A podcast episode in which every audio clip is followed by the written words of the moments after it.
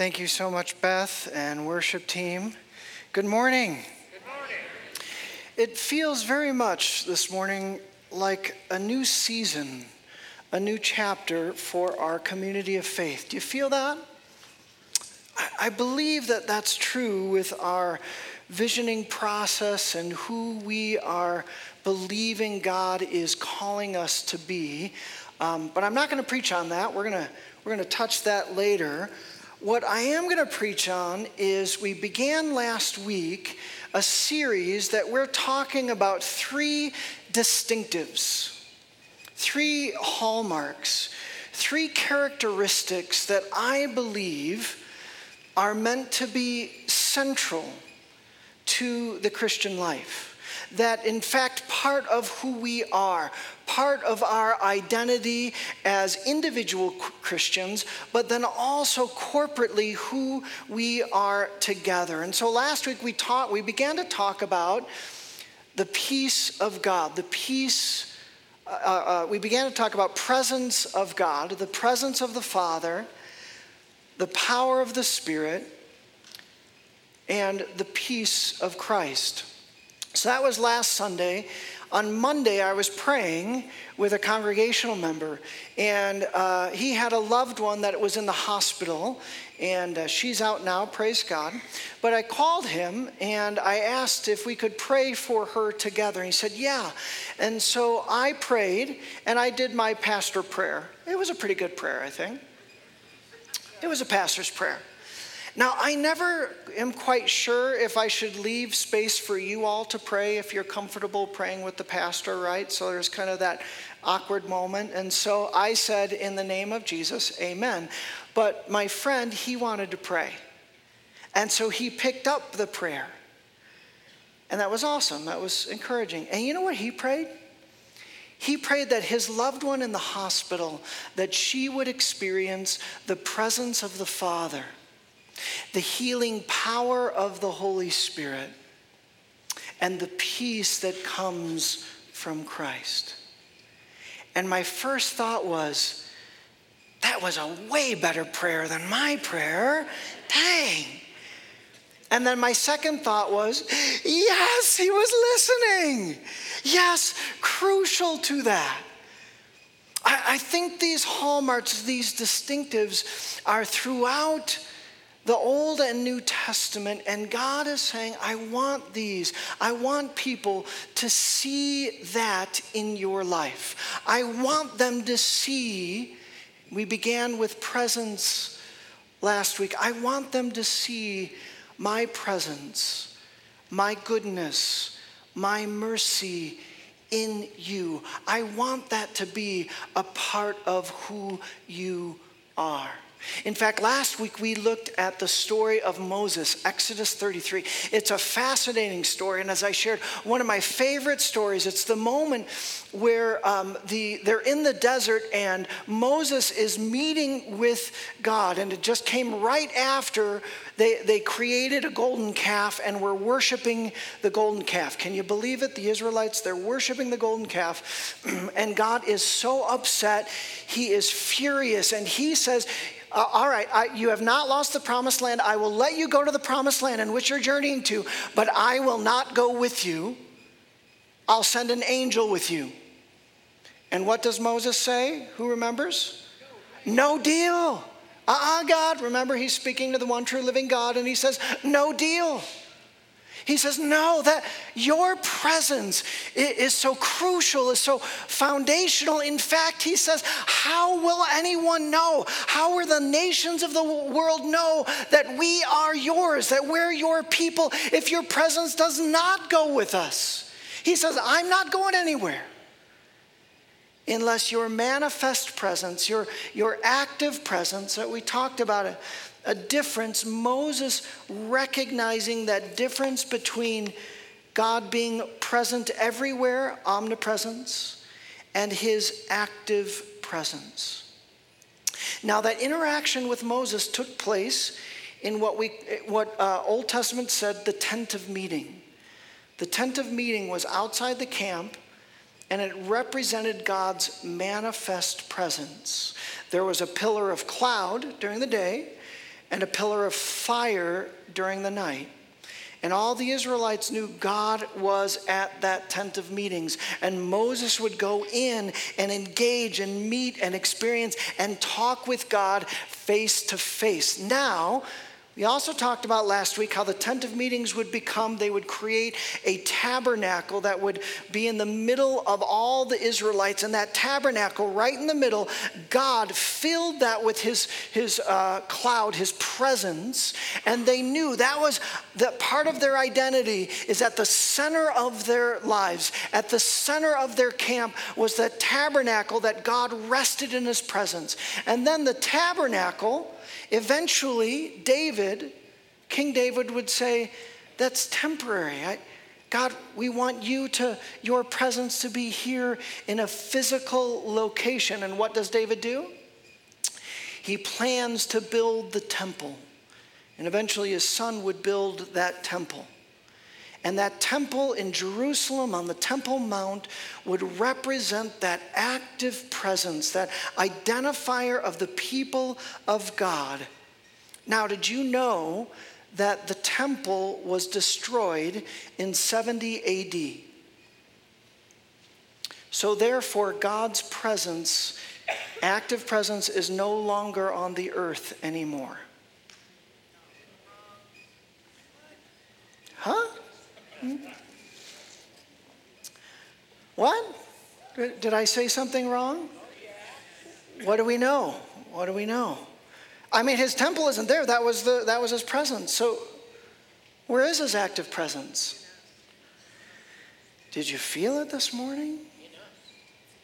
In us, in us, in his gathered people. In fact, so much so that Paul, the apostle, would say this. He would use the word temple to great significance. He would say, Do you not know that your bodies, Cindy, yep, there it is. Do you not know that your bodies are temples of the Holy Spirit who is in you, whom you have received from God? You are not your own. His dwelling place now, this is incredible and huge, a profound aspect of the Christian faith. His presence now rests in us individually, yes, as Christians. We talked about that, but also in this profound way as a gathered community. As we gather together, as we are here right now this theology of presence, this understanding of presence from the Old Testament, from Moses saying, Not without your presence, now in this incredible, amazing way, today he says, No longer temple. It's my people, right in their soul. My active presence will dwell right there. And when they get together, I'm going to be in their midst in a very real way. And what I want to talk to you this morning about is this dynamic of the gathered people of God. We talked a little bit more about the individual, how we walk in God's presence last week. But what I want to do is I want to talk to you about what it means, this idea of presence when we gather together. And let me ask you this question. At one point, all of you stepped into Springs Community Church for the very first time. Do you remember that? For some of you, it's like way back, right? Maybe some of you are here for the very first time this morning. I know there's at least one person. I met that one person there for the very first time. And let me ask you this what were you looking for in a church? Now, don't give me the, the Jesus answer that you want Jesus. That's, that's all we're, that, that was it. What were you looking for? If we're honest, right, and this is not bad, we're, we're saying, okay, for some of us, it's about our children. What's the children's ministry like? What's the youth ministry like, right? Is that, is that fair to say? For some of us, it's about the music, right? Do they do good music? Well, I define what is good music and bad music, but how, how does that roll, right? How about the preaching sometimes? Yeah? Do, do I like that? Do I not like that? Is it a miss? Am I on? I think if we're if we're honest, we we would say a lot of times our process is this idea of preference. And I want to suggest that there, all those things, they have the place, they have a role. It's not sinful necessarily to think that way. In fact, we all do. But I want to suggest there is an overarching principle that should be beyond all of those considerations, that, that should be at the center of what we're looking for in the church, the ecclesia, the assembly of God's people. And that overarching idea sometimes isn't even a part of our consideration. That's not okay. Can you guess what it is? Probably you can. However, I want you to go with me to the Gospel of John. And we're going to look at a, wonderful story that really, uh, this story is so full and so rich, I could preach about 27 messages from this one story alone. I'm only going to preach one this morning. Oh, by the way, since we're one service, that means I can go as long as I want, right? Is that, is that true? No, I'm going to trim it. In fact, I'm, I'm trimming this message. We're going to finish this message next week, okay? Because I want to take my time with this message. It's really crucial for us. So he's, uh, it's about the woman at the well that Jesus meets and engaged. And again, just rich. You could talk about prophetic words, you could talk about evangelism, you could talk about the living water, so much to talk about. But what we're going to do is we're going to talk about the dialogue specifically about worship, about the worshipers that the Father is looking for. So Jesus engages in this masterful uh, way. He, he draws her in. She's longing for this living water that, that Jesus is introducing. And then she is like, Jesus has got her right there. And then he reads her mail. He shares some of her checkered past. In fact, let's start at John chapter 4, verse 18. Jesus says, The fact is, you have had five husbands, and the man you have uh, the man you now have is not your husband. What you have said is quite true. Right? So, for some reason, Jesus brings up her checkered past. And the woman is going to get really nervous. All right? Now, this is a Samaritan woman. Jesus is a Jew, and Jews and Samaritans have great angst between them. Fact, Samaritans were kind of half Jewish.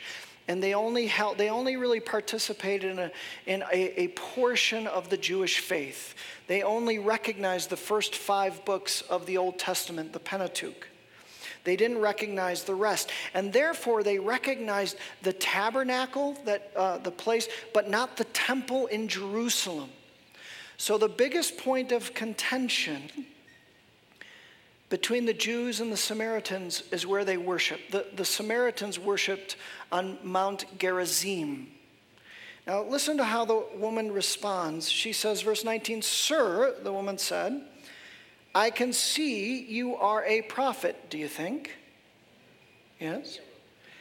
Our ancestors worshiped on this mountain, but you Jews claim that the place where we must worship is in Jerusalem. You see what she did there, right?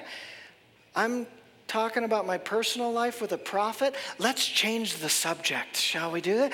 Let's bring up the most contentious point between my people and his people, because I do not like this subject matter whatsoever.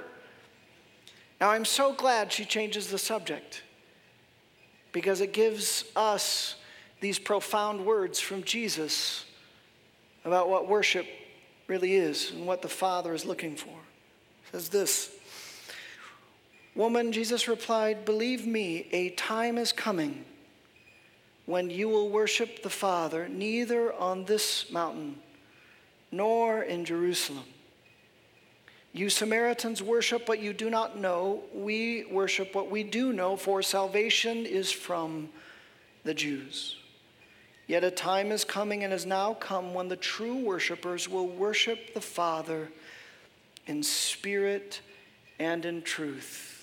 Look at your neighbor and say, in spirit and in truth. For they, now get this phrase, for they are the kind of worshiper the Father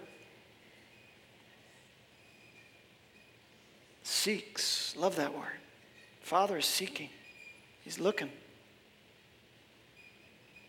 God is spirit, and his worshipers must worship in spirit and in truth. Now, probably the woman was expecting the Jewish argument that goes like this You Samaritans don't get it. You are worshiping in the wrong place. You have missed this theology of presence. You've missed the tent of meetings, the tabernacle, the temple, and that the temple is located in one place. That is the one place, the location where the Father has said He will dwell, there. He will turn His ears to our prayers there in Jerusalem on that mountain. I think that's what the woman was expecting anything rather than the five husbands, right? She'd rather take that than the five husbands.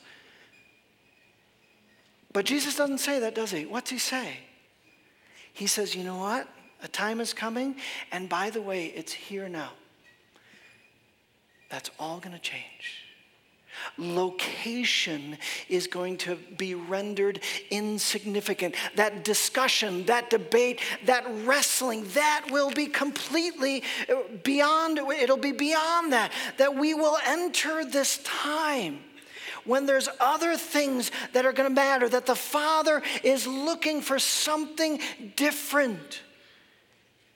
And it's really His manifest presence. That His presence will be anywhere the people of God are and are gathered and are entering in. Now, friends, I believe the Samaritans were missing it because of location.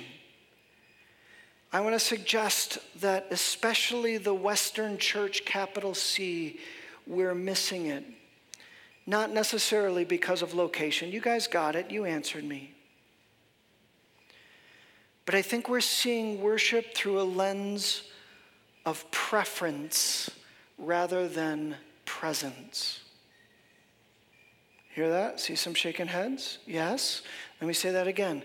That we're seeing this gathered space, we're seeing churches through a lens of preference rather than presence and to get to the worshipers that the Father is seeking, that He's looking for, that we have to press into beyond this lens of preference and into this theology of presence. Do you know why I, I, believe that? Is because that's all the language. When I talk to people for 30 years about worship, some of you don't but many of us do. 1980s and 90s and today, all the language is about preference, preference, preference, and we're missing this theology of presence. I want to do something, it's a little bit different um, this morning, and it, we're going to roll into the next morning. And I want us to unpack the elements of our gathered time together as a community of faith with a lens of presence, not preference. You understand what I'm saying? Okay, thank you, Mike. So, we're going to look at these different elements through this lens that I think the Father wants us to see, through this lens of the worshipers that God is, is looking for.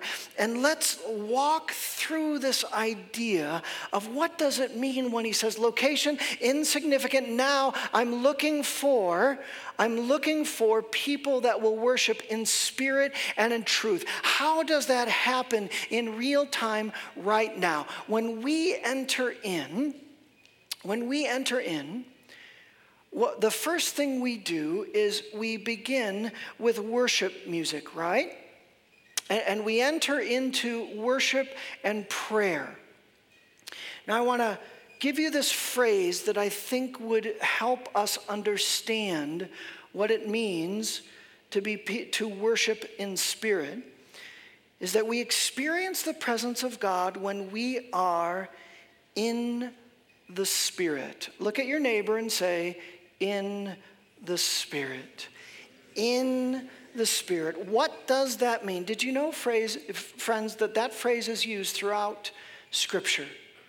In fact, we see in Ephesians 6, Paul says, pray in the Spirit on all occasions. What does that mean? Uh, John, the beginning book of Revelation, he says, On the Lord's day, I was in the Spirit, and then bam, all that crazy Revelation stuff came. What's it mean?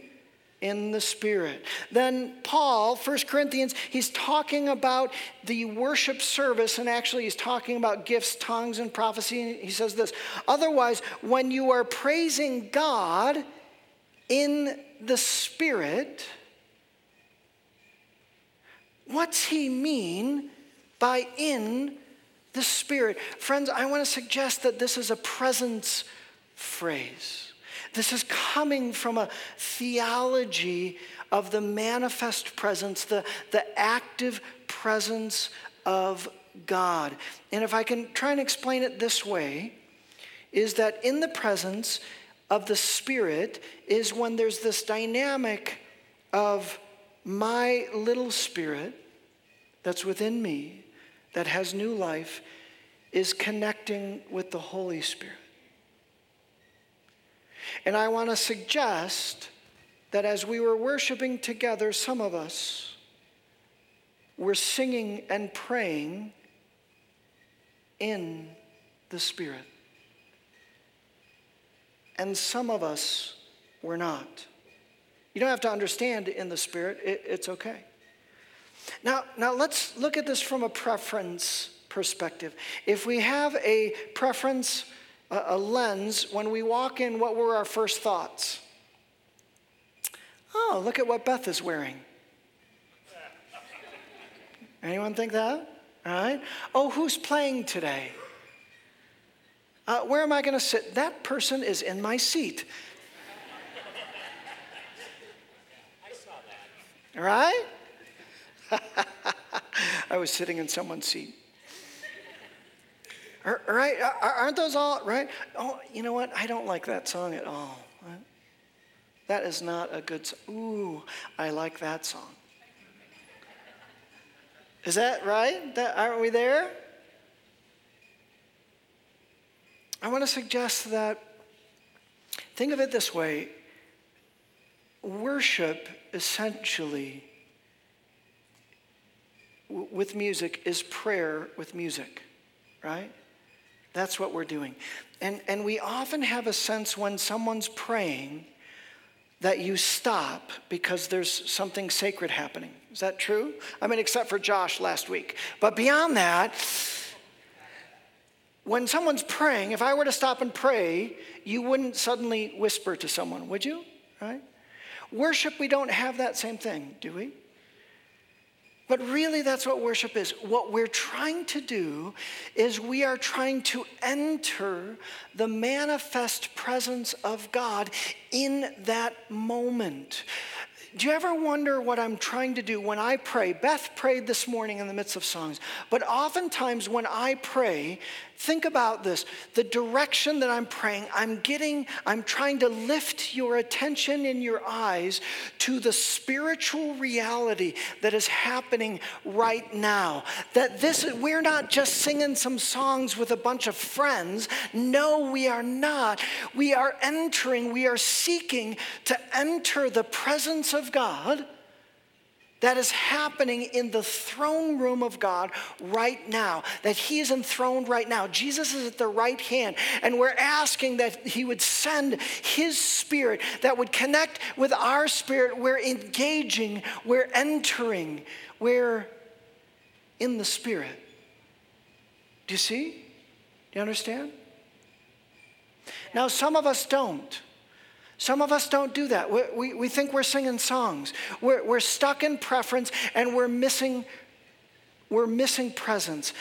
Honestly, when my daughter sings, I have to be particularly mindful of entering his presence. You know why? Because I could just sit there and enjoy her singing all day. And if I stayed there, would I, would I truly be worshiping? No.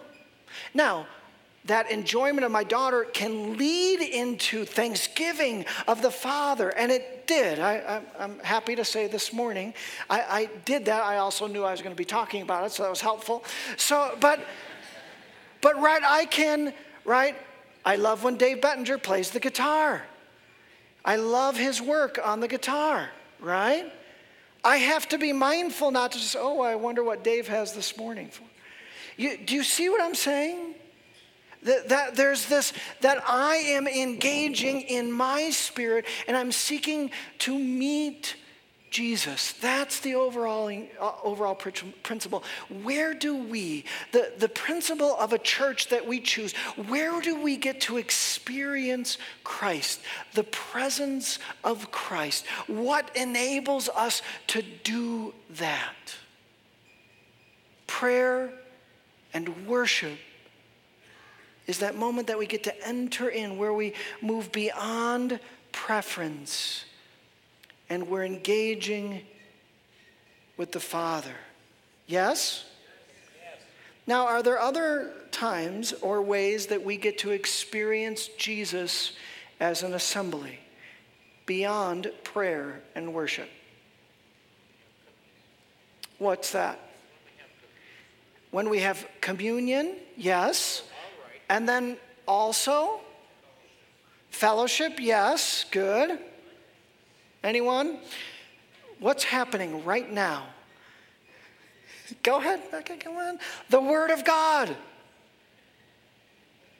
That there is a way that we can experience God, His presence in the Scriptures. Go back to John 4 23. Look at John 4 23. Did you keep your finger in it? It says, right? Yet a time is coming and has now come when the true worshipers will worship the Father in spirit. We are talking about that, but also another way what? In truth, where the truth of God is laid open. Yes, we're entering into the spiritual reality, but also we're receiving and we're hearing the voice of the living God in the pages of Scripture. Now, just a little side note I realize that my primary job is preaching, so I could preach this message in a way that is a little bit self serving, right? That I could try and convince you to like my preaching more. But I'm just going to be real with you. That, that's not the intention here.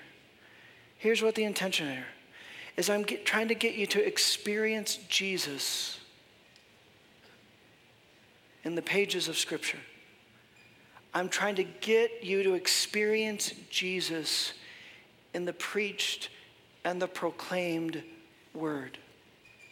And if you don't pr- experience Jesus in the Word of God, in the preaching and the proclaimed wor- word, then you should find another church. Do you understand? Yep. Let me give you the example. And I don't mean to be judgmental at all in this way, just I'm just trying to be as real and authentic with you. I listen to preachers uh, um, really uh, uh, around the nation with the internet, we can do that. And there's some preachers I love. They, they're, they're preaching truth and, and the word of God, the voice of God is dramatic and significant. And you know, not always are those preachers, they don't have big churches, oftentimes. Oftentimes they have little churches. Now, I do know some preachers with really big churches, and I believe it's because people are hearing the voice of God, right? There's other pastors that I listen to, and they have really big churches, and they're actually really good communicators.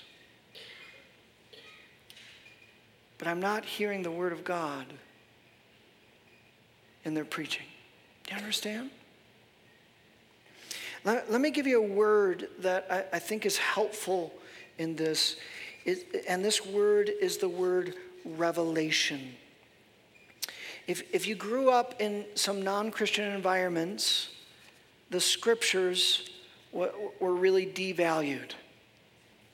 Books written by men, men chose them, so forth, outdated, we need a new ethic, all of that.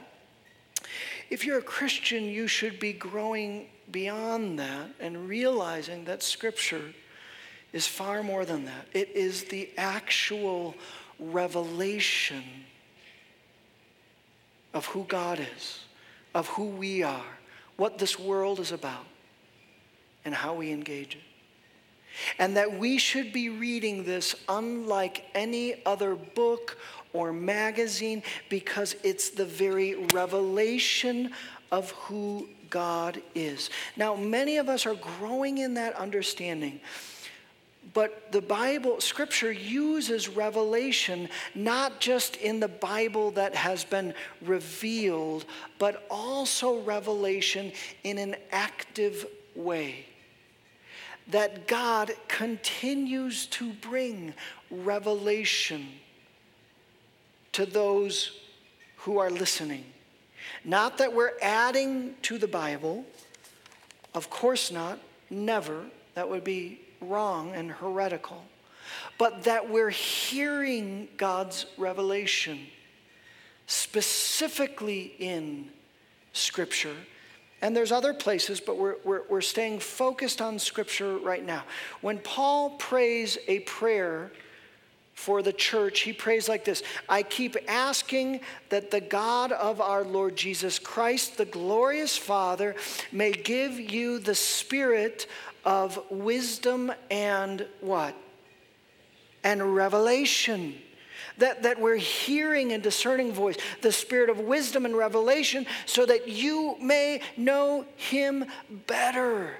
It's the Spirit of God that is entering into the Word of God specifically, and we're hearing His voice. We're engaging, we're experiencing Jesus in His Word. Do you understand? Friends, I like preparing for sermons at least as much, probably a little bit more so, than I like preaching sermons. Do you know why? Because I get to experience Jesus in the pages of Scripture, and there's no pressure. There's pressure with preaching. Now, I, am growing and experiencing His presence while I preach. But I get to experience His presence just me and Him in the Word. He's revealing, He's speaking to my heart, He's bringing illumination to my mind. One of the things I absolutely love is when people tell me that this profound point that I made impacted them right in the soul. And they don't realize it that I did not make that profound point. They heard it, I didn't say it. Where'd they hear it? It was the Spirit of God revealing that to them, to you and I. I also love it when people say, How did you know? And of course, I say, I was reading your mail earlier. your spouse called me up and said, Could you please preach on this? My wife really needs it, right? My wife thinks I preach to her every Sunday. It's the Spirit of God. He's revealing, He's speaking. We're, we're experiencing Him. Yes? All right, there's, there's five points that you have in your bulletin. We are going to handle two points. I'm not going for as long as I want because we're one service, all right? We're going to roll over into the next service, uh, uh, next Sunday. And, and I'd like to skip over in your bulletin to sacraments because we are taking the communion today and in a very profound way, we experience Jesus through prayer and worship when we are in the Spirit.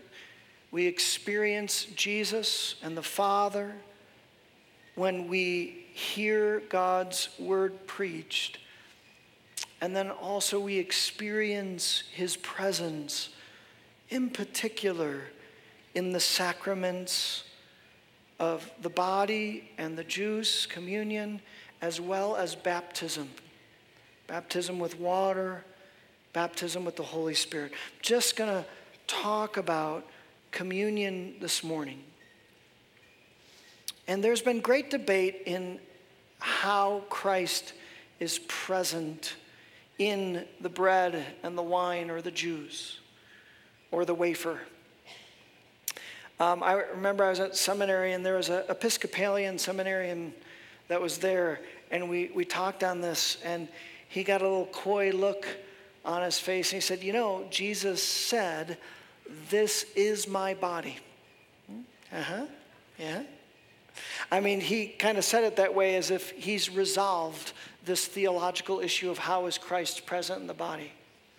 And what I wanted to say was, you know, there were times that Jesus used hyperbole and metaphor and he didn't mean us to take the words exactly literal, but I refrained.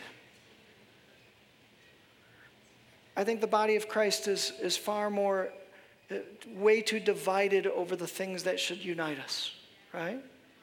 Yes? Amen? Amen? And so I just said, God bless you.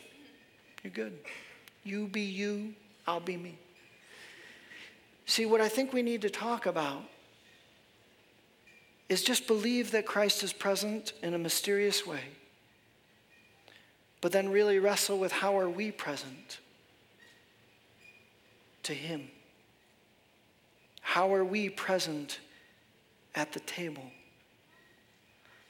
What's the, the condition of our hearts and our souls as we engage with Him? Friends, I think that's the burning issue.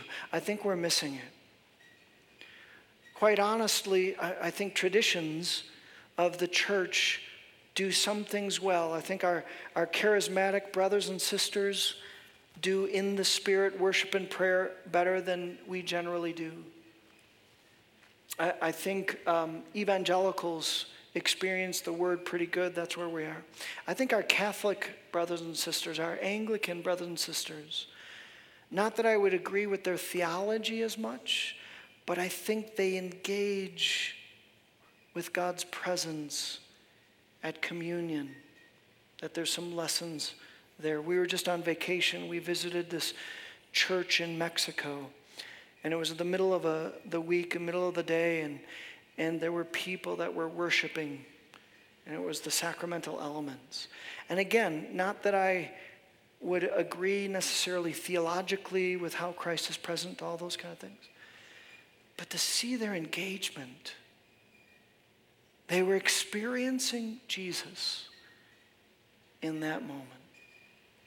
And friends, I, I long, I long for us to reshape our understanding of what it means to gather together, that we would move beyond preference, that we would move beyond ritual, that we would move and we would say, no, we gather together because unlike any other place on this earth, There's no, yes, can you worship, can you experience God and worship Him in the mountains? Yes, that's true.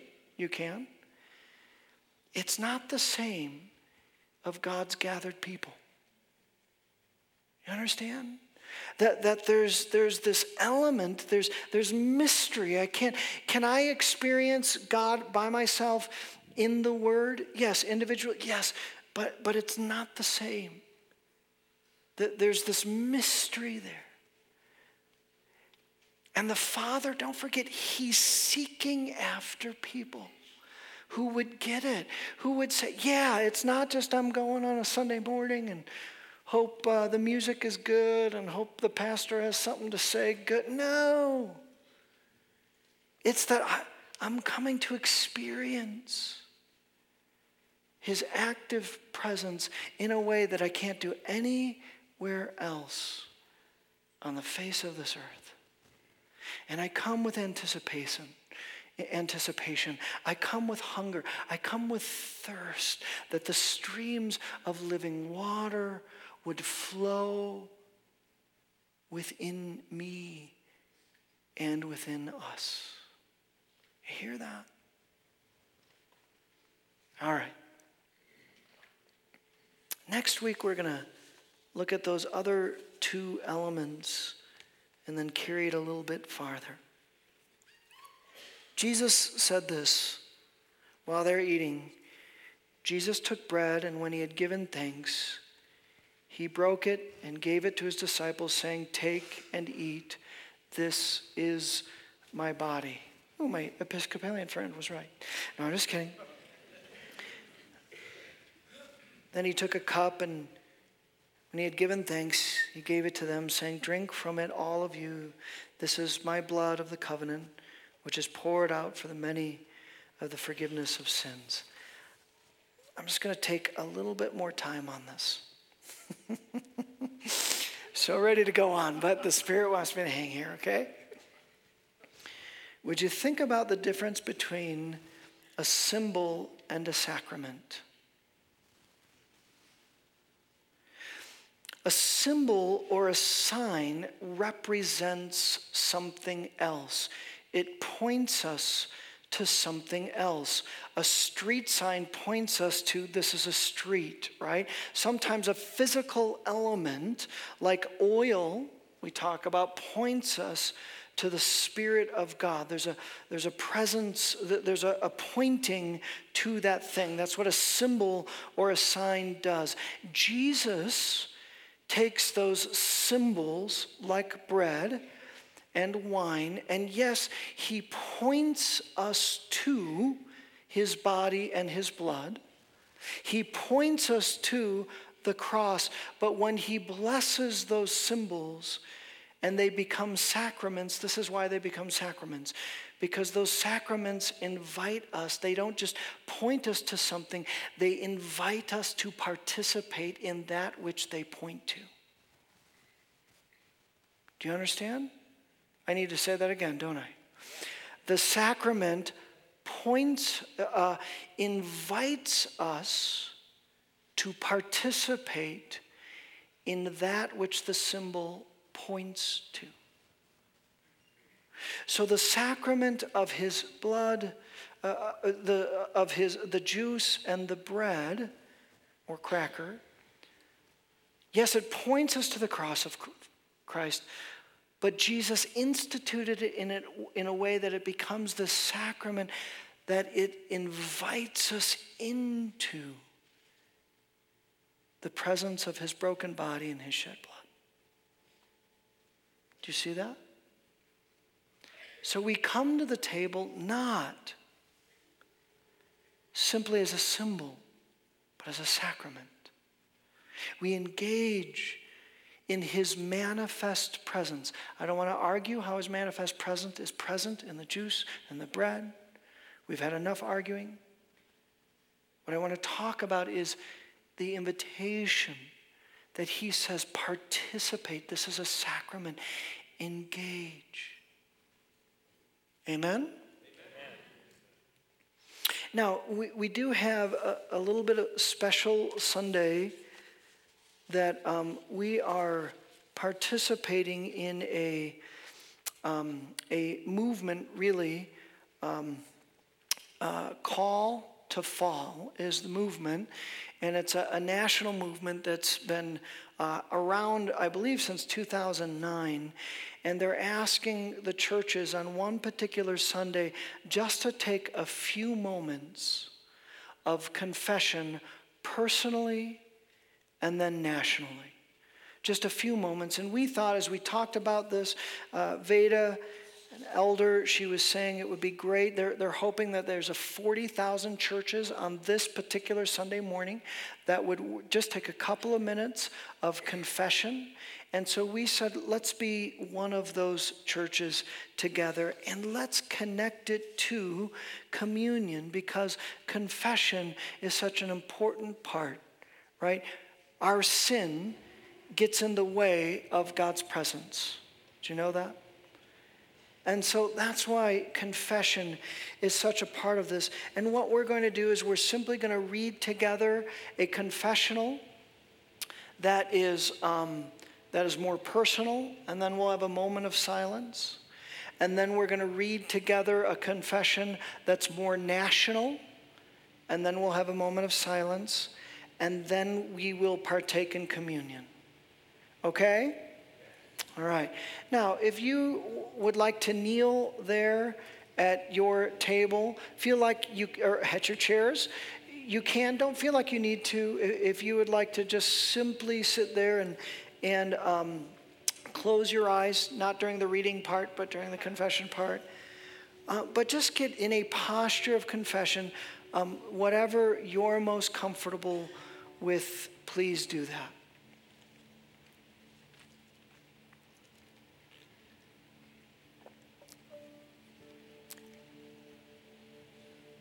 Can we read together this confessional statement?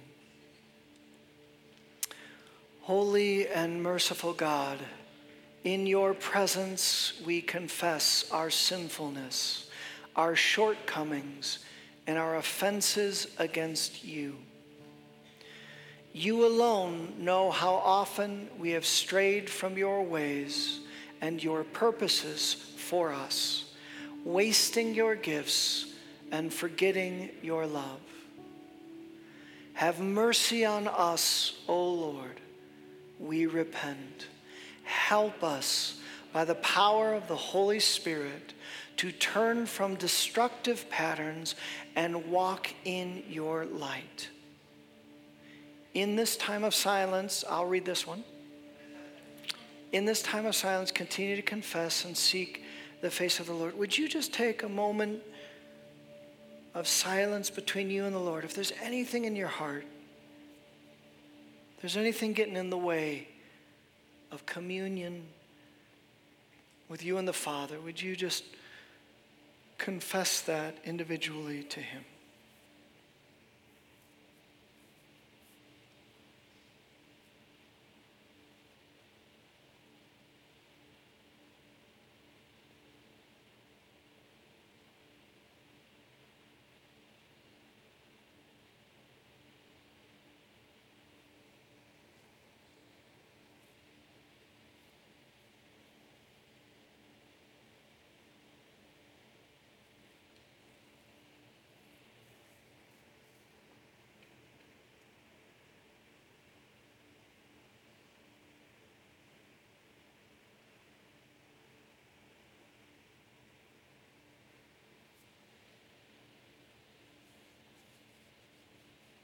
Jesus, thank you that you are faithful to forgive all that we confess. Can we read together this more national confession? Almighty and merciful God, we confess we are a people divided against ourselves because of fear, jealousy, and greed we have set neighbor against neighbor and nation against nation. We have not loved our neighbor as ourselves. We have not done justice, loved kindness, or walked humbly with you, O Lord.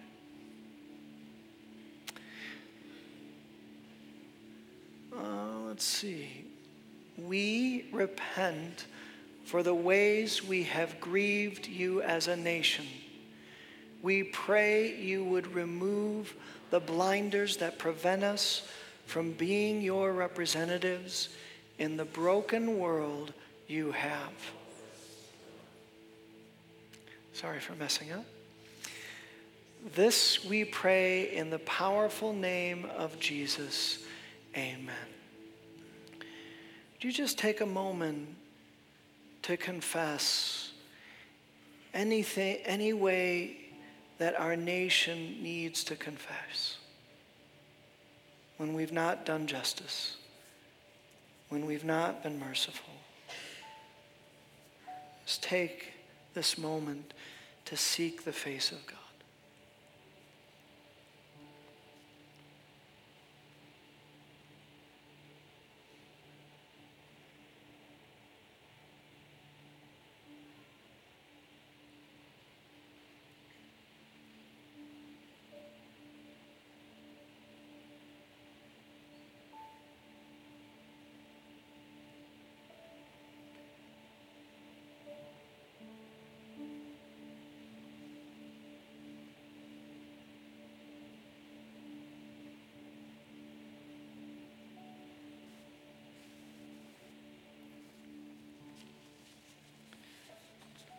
Lord, you have said, if my people who are called by my name will humble themselves and pray, seek my panim, my face, my presence, turn from their wicked ways, then will I hear from heaven, will forgive their sin, and will heal their land. Father, let it be so. Amen and amen. I'd like to invite the elders forward for communion. We have stations for each section, so that stations for that section, this station is for this section, this station here, here, here. At the appropriate time, if you would, uh, when you're invited to come, would you leave your section to your right? Hold on to the elements. Bring them back to your seat with you to your left. And I would encourage you to pray. Don't just wait for everybody to get done, but listen for the voice of Jesus. Listen for what he's saying to you. Listen for his love, his kindness, his goodness that he wants to pour out in your life. And again, if one line is longer than the other, we're not legalistic. You can go to that other line. Okay?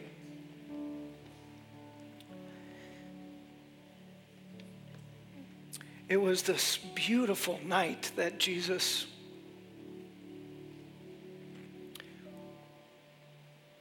knew he was going to face the cross, not because of anything he had done it's just because of you and me and our sin and our brokenness and our separation from God. It was this, it was a scandalous night. And he knew that his, his disciples, his apostles, the closest ones, they would betray him, they would flee, they would leave. And yet, still, incredibly, he took the bread and after he blessed it and he broke it, he said, This is my body. Do this in remembrance of me.